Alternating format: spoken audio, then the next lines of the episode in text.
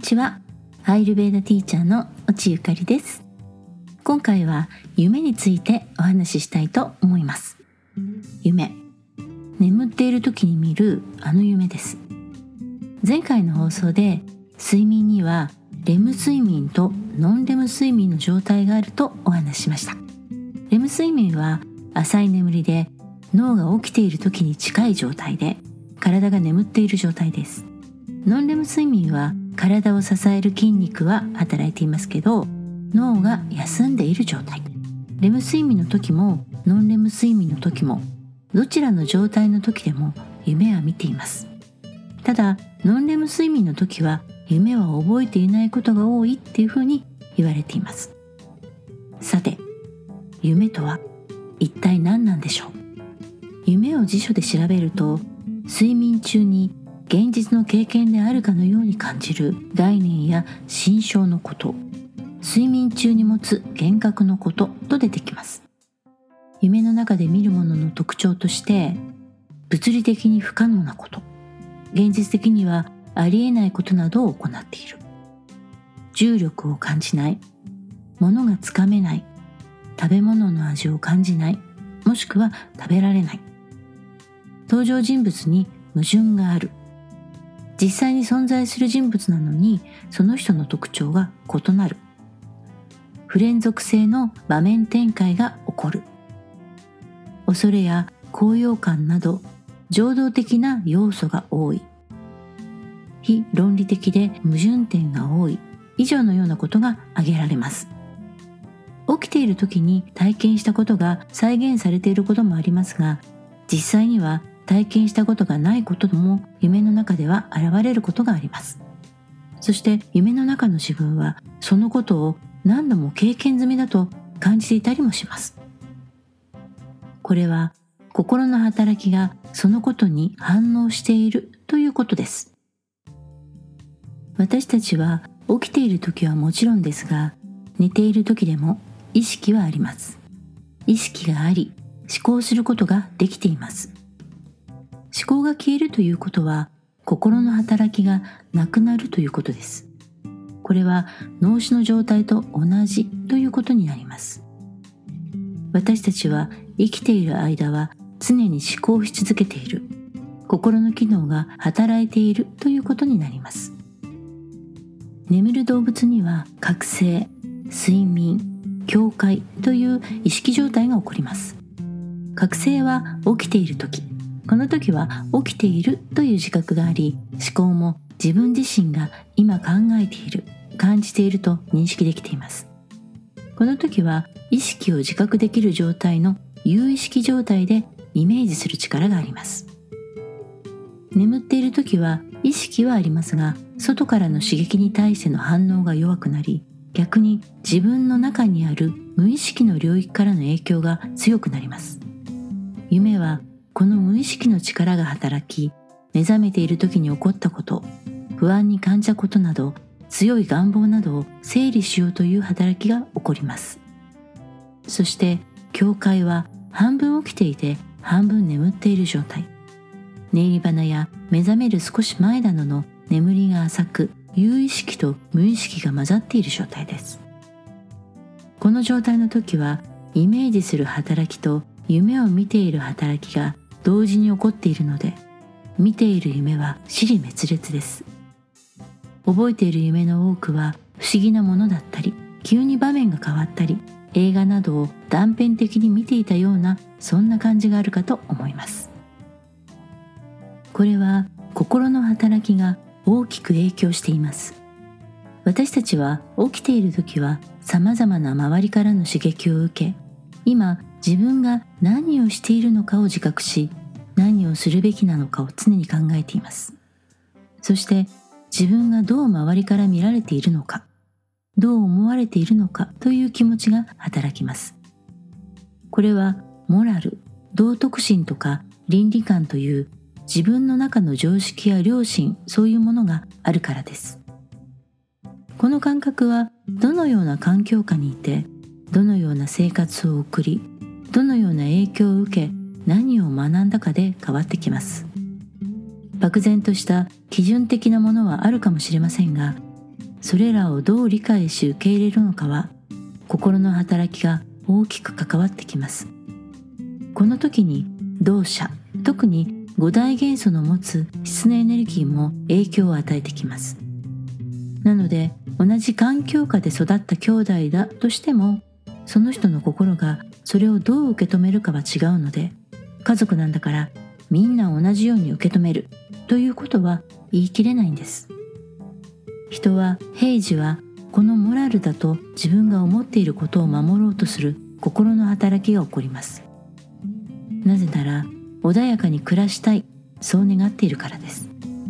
でも自分を取り巻く環境には様々な人がいます。似たような考えを持っていても全ての人が同じというわけではありません。中にはかなりぶつかり不愉快な思いをさせてくる人と出会うこともあります。それによって嫌だなって思ったりストレスを感じるっていうそういうことも起こってきます。そして穏やかに過ごし自分を取り巻く人々ともそれなりにうまくやれている。ストレスを感じることが少ない日常を送っていたとしてもそれを満足していないという気持ちも生まれてきています。まあ一言で言うとですね平凡は飽きるんですよ。平和であるということは大きなトラブルが生じないということになります。トラブルは刺激ということです。ストレスを感じることがあればそこから逃れたいと思いストレスがなければ刺激が足りないつまらないそういうふうに思うんですよね。そしてこのどちらの状態からでも気持ちにはモヤモヤしたものが生まれます。ですがよほど人と関わらないところや戦場など生死に関わるような特殊な状況でない限り一般的な人たちはこのモラルで自分の行動をコントロールします。そして日々の忙しさの中でそのモヤモヤは意識下の奥の方にしまい込まれます。覚醒している時にこのモヤモヤに悩まされ続けると心が弱ってしまい健康でいられないことを本能的に理解しているからです。ではこのモヤモヤはどこにしまわれるのか。それが無意識潜在意識です。夢分析についてはフロイトとユングが有名ですよね。フロイトとユングの話をすると長くなるのでこの辺はささっと短めにお話しますね。と言いつつも長くなるような気もしてますけど。フロイトはオーストリアの精神科医で無意識論を唱えたことでも有名です。無意識論というのは人間の行動には全て心理的な裏付けがあるものでありそれは無意識であるというものです。夢は人間の無意識が具体的な形となり現れるものであるとして夢の分析をすることで無意識の研究を行ってきました。そして全ての人間には S と呼ばれる欲望の無意識層がありこれは自分にとって気持ちがいいものを求めそうでないものは避けたいという気持ちであるとしました。まあコンプレックスとか性的な欲望やそれに関わるようなトラウマは無意識に表には出さないように自分の中でもなるべく思い出さないようにっていうふうに抑圧しちゃってますよね。人間は社会生活を行っていますから自分の欲望を丸出しでは生きていけないわけです。人は成長の過程で社会道徳やモラルを身につけていきます。そして自分の中にある欲望 S を調整できるようになっていきこの S と戦う心理構造が自我です。フロイトは音楽や絵画などのアート制作はこの S を自我の力で変形させた結果であると唱えました。まあ私も絵を描いたり物を作ったりしているのでこの辺はうむうむと名付けちゃいます。そして眠ると自我の抑制する力が弱くなり無意識の中にあった欲望が意識領域に浮かび上がってきます。でも欲望がそのままの形で出てくると時に精神的なダメージとなるためその形を自我がダメージを受けないような形に変化させたものが夢であると唱えました。まあ簡単に言うと寝ている時は抑圧していたコンプレックスやトラウマがイメージできるような形になって夢に出てくるという感じです。例えば棒状のもの。突き出た形のものは男性の生殖器を連想させるので男性的なもの。くぼんだもの。穴のあるものは女性器を連想させるので女性的なもの。例えばある男性が鍵がかかったドアの前にいて鍵を鍵穴に入れようとしているんですがなかなかうまくいかない。そこに母親が出てきて別の用事を言いつけられ男性は仕方なくドアを開けることを諦めてその場を離れるとします。でもドアが開かなくてよかったとも思っているという夢を見たとします。一見なんてことない日常的なワンシーンですがこれをフロイト的な夢分析をすると閉ざされたドアは未知の場所もしくは抑圧された欲望と理性との境界線。鍵は男性生殖器もしくは彼自身。鍵穴は女性生殖器もしくは自分が好意を持つ女性。鍵を開ける行為は性行為。男性は異性との性的関係を持とうとしているが母親からの束縛がありもしくは過干渉で行動をコントロールされている。実際そういう場面になったとしてもうまく性交渉ができないでいる。でも男性は母親の支配下にいる自分が嫌ではない。守られた状態でいることに安心もしている。という解釈になります。また夢の話ではないんですが赤ずきんという昔話があります。すごく有名なお話なので知ってる人も多いと思います。これもフロイト的に分析すると赤ずきんは若い女性そして処女。狼はその少女を誘惑して、まあ、処女を奪う男性もしくは夜の世界大人の世界誘惑がある場所ということになります。狼を倒す狩人。これは父親弱い者を保護する人。赤ずきんのお母さんは慣習礼儀作法道徳神々とうるさい存在。赤ずきんのおばあさんは森の奥に住んでいて自由なちょっとこうなんて言うんだろう一般概念からは少し解放されたようなそういう存在。赤いマントは月経墓の地大人になるための性の儀式。狼に食べられるということは性行為そして妊娠というシンボルになります。こういうようなイメージに、まあ、置き換えられるわけですね。このお話は赤ずきんのお母さんが森の奥に住んでいる病気のおばあさんのお見舞いに行くように赤ずきんに言うわけですね。そして行く前に道草しないようにバスケットの中に入れた瓶を割らないようにというふうに言いつけます。ここでの注意は道草をしないというのは誘惑に気をつけろ。瓶を割らないようには低層を失わない、まあ、処女を失わないようにというそういう暗示になるわけですね。赤ずきんは素直で好奇心が旺盛で誘惑に弱い年頃の女の子です。大人の階段を上りたいって思ってるわけですね。赤ずきんはおばあさんからもらった赤いマントを着て村を出ておばあさんの住む森の奥の家に向かいます。赤という色は血の色です。欲望の色でもあり人間を興奮させる色。男性を挑発する色でもあります。でもこのマントはおばあさんが赤ずきにくれたんですね。これはどういうことかというと年老いて性的に役目を果たしたとか女性がま異性に対する性的な魅力っていうものをまあ自分はもう年齢的にそういう立場ではないからっていうそういう意味でこうなんでしょう魅力とか役割を放棄して次の世代、まあ、若い女性に次はあなたがそういう年頃になってくるとか、まあ、そういうことを担う世代ですよっていうふうに自分がこういうふうに持っていた役割をこう若い女性に譲り渡すこと。女性の世代交代っていうことを意味してるんですね。そして結果狼には言葉巧みに赤ずきんを誘惑するわけです。赤ずきんもおばあさんの家の場所を狼に教えてしまうわけです。これはおばあさんとかお母さんっていうのは自分が自由になるには邪魔な存在なわけです。ここで言う邪魔っていうのは同性の親からの抑圧ということです。赤ずきんは誘惑されたい。そういう願望があるわけです。まあ大人の階段登りたいわけですからね。なので狼にわざと家の場所を教えて邪魔な存在を始末してもらいたいわけです。狼も赤ずきんを手に入れるためにはおばあさんがいては自分のものにはならないと思っているわけでおばあさんを亡き者にしておばあさんになりすまして。でもおばあさんは赤ずきんに対してまあ影響力あるわけですよ。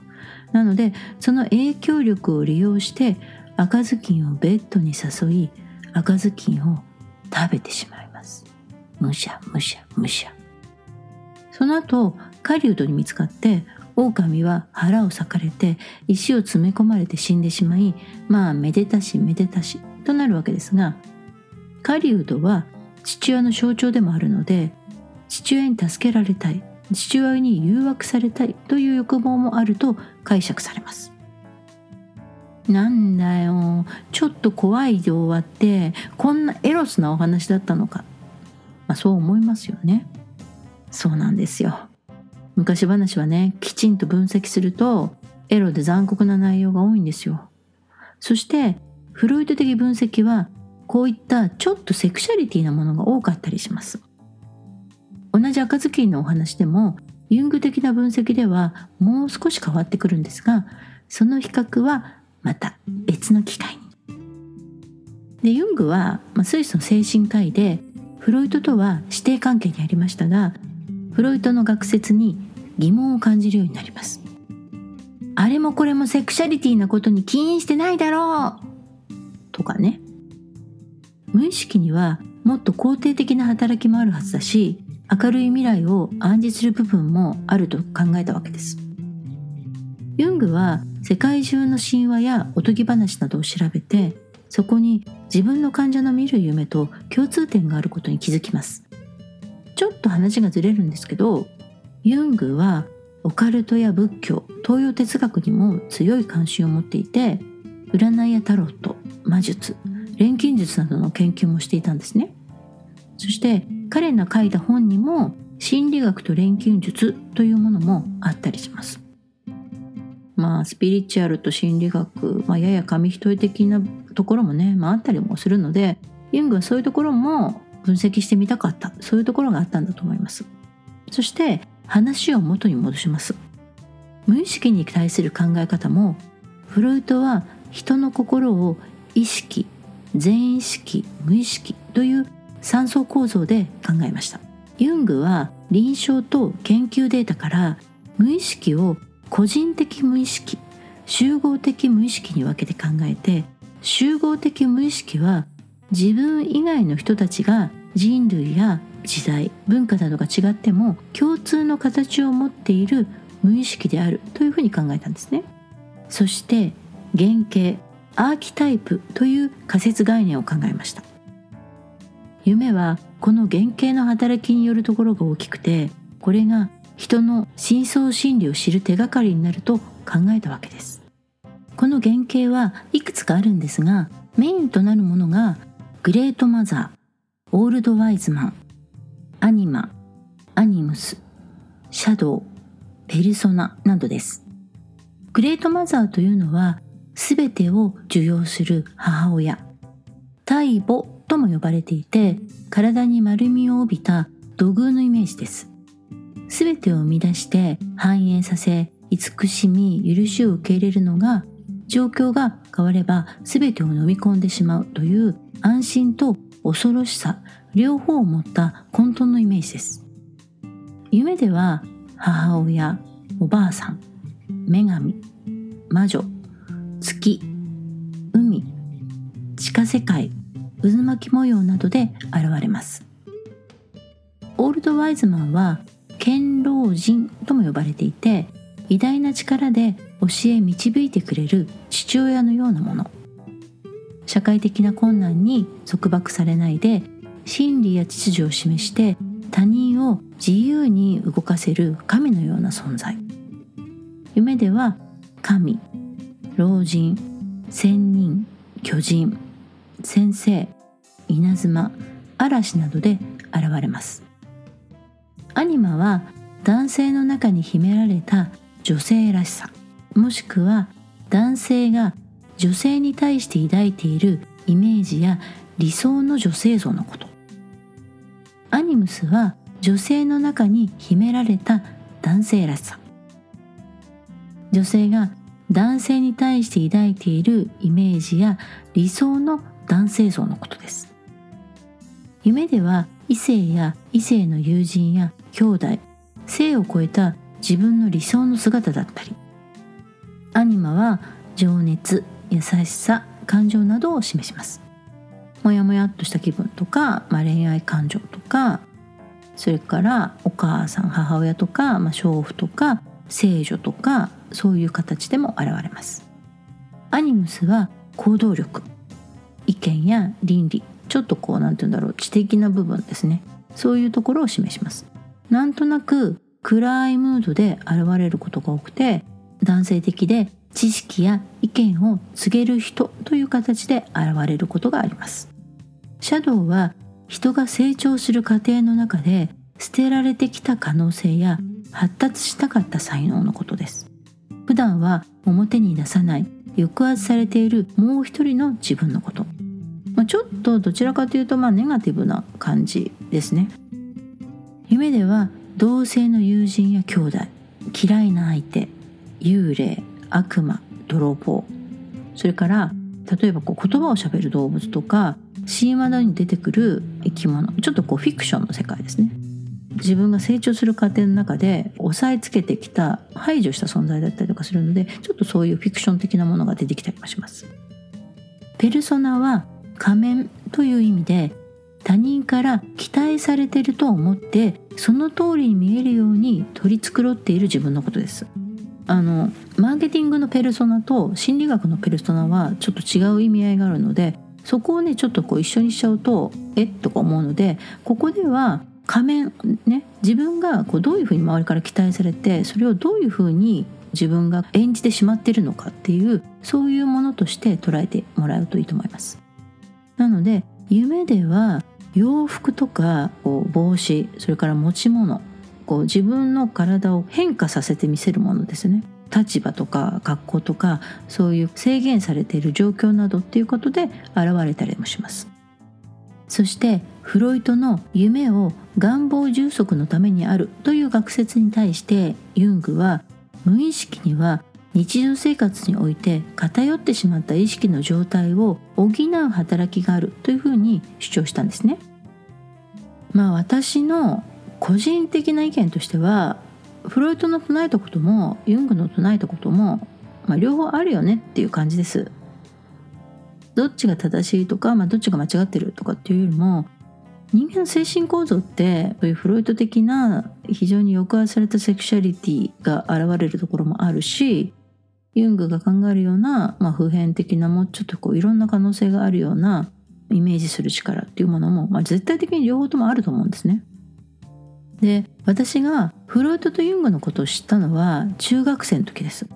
図書館で見つけたおとぎ話の心理学という本でした。まあこれもね、まあ、大人向けの心理学の本なんですけどこの本はユング心理学の本でここでユングの唱えた今ね先ほど紹介した原型について知ることになったんですね。もうね正直ドハマりしました。えーっていう感じ。おとぎ話ってこんな話だったの？とかね。え夢って見ているあのイメージってこういうことだったの？みたいな結構ね思春期の女の子にはかなりの衝撃だったんですよ。いろいろ心理学の本を読み漁って、まあ、フロイトの夢分析なんかも知って中学生からま高校卒業するまで実は夢日記とかもつけてました。自分で見た夢の分析とかもね、まあ、していたんですよその時。まあ今考えるとねちょっとこうメンヘラ的な黒歴史だなっていうふうに今思うんですけどまああの中二病丸出しのね稚拙なデータだったんですがこれもまたね臨床データを取るっていう、まあ、いい訓練になったわけですよ。はい、うん、では同社別ではどうなのかというとバータタイプもしくはバータのエネルギーが増えすぎている場合はバータは何か気になっていることがあったり不安なことがあったり疲れすぎていたりすると眠れなくなってしまいます。まあ前にも言いましたよね。不眠バータのタイプは不眠の人が多いっていうふうにね。頭の中でいろいろな考えがぐるぐる回りすぎるわけです。そして耳鳴りや頭痛なども起こしやすくなります。また気持ちが落ち着いている時でも眠りに落ちるまでに時間がかかるのがバータです。そしてちょっとした音にも敏感なので夜中に起きてしまうこともあります。寝相も良くなくてかなり動き回って歯ぎしりとか寝言を言うことも多いようです。バータは夢はすっごく見るんですけれども夢を見たということは覚えていても内容を覚えていることは稀で覚えていたとしても断片的でそれもすぐ忘れてしまいます。あと寝起きもね悪い人が多いです。低血圧だったりとかしてね。で夢はカラーの時もあればモノクロの時もあっていろいろです。内容は何かを追いかけていたり逆に追われていたり怖い思いをしているとか何か乗り物に乗っている空を飛んでいるもしくは落ちている。こういう動くとか移動するというバータなエネルギーの特徴が反映されやすくなっています。また落ちる追いかけられる何かを追うというものも気持ちの中に何かしらの不安や焦りがあって自分のキャパシティがオーバー気味の状態に見てしまうそういう感じです。ハッピーな感じの夢ならお祭りやライブなどわーっと騒げる感じとか旅行に行ってる夢そういうものが多かったりします。でもあんまりよく覚えていないので内容を聞いたとしてもなんか楽しかったぐらいしか覚えてないなという返事が返ってくることが多いんですけどね。ピッタの場合は寝つきはいい方ですが眠りはちょっと浅め。なんですが夜中に目が覚めてもまたすぐに寝ることができるんですね。で寝起きもいい人が多いです。パッと寝てシャキッと起きられるって感じ。あとピッタは睡眠時間が45時間前後というショートスリーパーも多いです。夢はよく見る方でしかもほぼほぼ色付きです。そして内容も覚えてることが多いです。でその内容は、まあ、何かとか、まあ、誰かとかと争っていたり競争していたり大声を出している。仕事や商売をしている。試験を受けている。強い光のあるところや火に関わるような夢とかも見たりします。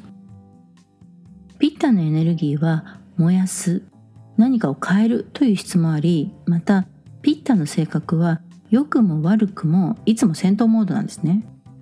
他人と競ったりぶつかったりも多いしでもピッタにとっての一番のライバルは自分自身なのでピッタは常にま限界突破現状打破状況改善という気持ちが強いので戦う試される自分で仕切る変えるという内容が多かったりします。でも自信満々という気持ちの反面非常に強いコンプレックスを抱えている場合も多いのでバータの夢のような追われているとか追い詰められる道に迷ってなかなか抜け出せないというような悪夢っぽい夢も見たりします。そしてピッタは見た夢をよく覚えていたりするので夢の中で恋人やパートナーが浮気をしたとか自分に嫌な思いをさせられたとかそういう内容の夢を見ると目が覚めた後も怒りとかイラッとした気持ちが残っていたりとかするので家族に八つ当たりとかそういうこともあるのでご注意を。カパの場合はもう寝るのが大好き。横になったらすぐ寝れますし何時間でも延々と寝ていられて眠りも深くて夜中に目覚めることはほぼないです。寝相も良くて冬眠してるんですか？というぐらい動きも少なくてぐーすか眠れます。夢はあまり見ないと言われているんですけど夢を見ない人はいないんですよ。で眠りが深すぎてよく覚えていないという感じだと思います。で内容は淡々としたものが多くてバータやピッタなどの激しい動きや人と争うような内容は少ないです。でもそういう内容の夢をね見ないわけではないんですね。カパが争う夢を見る場合は同じ内容をループしているような感じです。言い争いというより答えの出ない話し合いを繰り返しているというような感じ。もしくは何か上手に相手に伝達できていない。メールや荷物が届かなくて困っているとか。誰もいない場所をさまよっている。締め切った部屋の中にいる。というようなものです。この場合も周りが霧で見えなかったり雨が降っていたり水の中にいたり深い森の中や近くに湖や川動きのない海辺など水や土所有に関わるような内容が多かったりします。あと動物が出てくる夢とかもよく見たりします。各動者の夢の特徴には五大元素空風火水地の5つのエレメントの影響があります。バータなら空と風動く質。ピッタなら火と水。燃やして変化させる質。カパなら水と土。固めて安定させて動かなくなる質です。夢はその時の精神状態と動者の持つ質に大きく影響されます。そして起きている時にどんな活動をして脳が刺激を受ければ受けるほどその体験したことの記憶を睡眠中に処理する必要が出てきます。そしてこの体験も携帯を見るとかゲームをするというような受け身の刺激ではなくて人と話す何かを作る運動するなど能動的でイレギュラーな反応がある刺激を受ける方が夢は見やすくなります。もし不安感が大きく残るような内容の夢を見ることがあればそれは今の状況を変えたいという自分の中からの SOS シグナルかもしれません。そういう時は思い切って気分転換をしてみることも大事です。気分転換は人と会話をするちょっと美味しいものを食べる見たかった映画や展覧会を見に行く自然のある場所を散歩するなど今とちょっと違う刺激を体験することです。コロナ禍なので旅行するとか人が多い場所に行けないとかなかなか思うようなことができないんですけれども身近で短時間で体験できることも多分たくさんあります。ちょこっと刺激というのを探してみてください。ということで今日のお話はこの辺でおしまいです。番組の感想やご質問こんなテーマを取り上げてほしいなどのリクエストがありましたら番組専用の LINE にメッセージをいただけたらめっちゃ嬉しいです。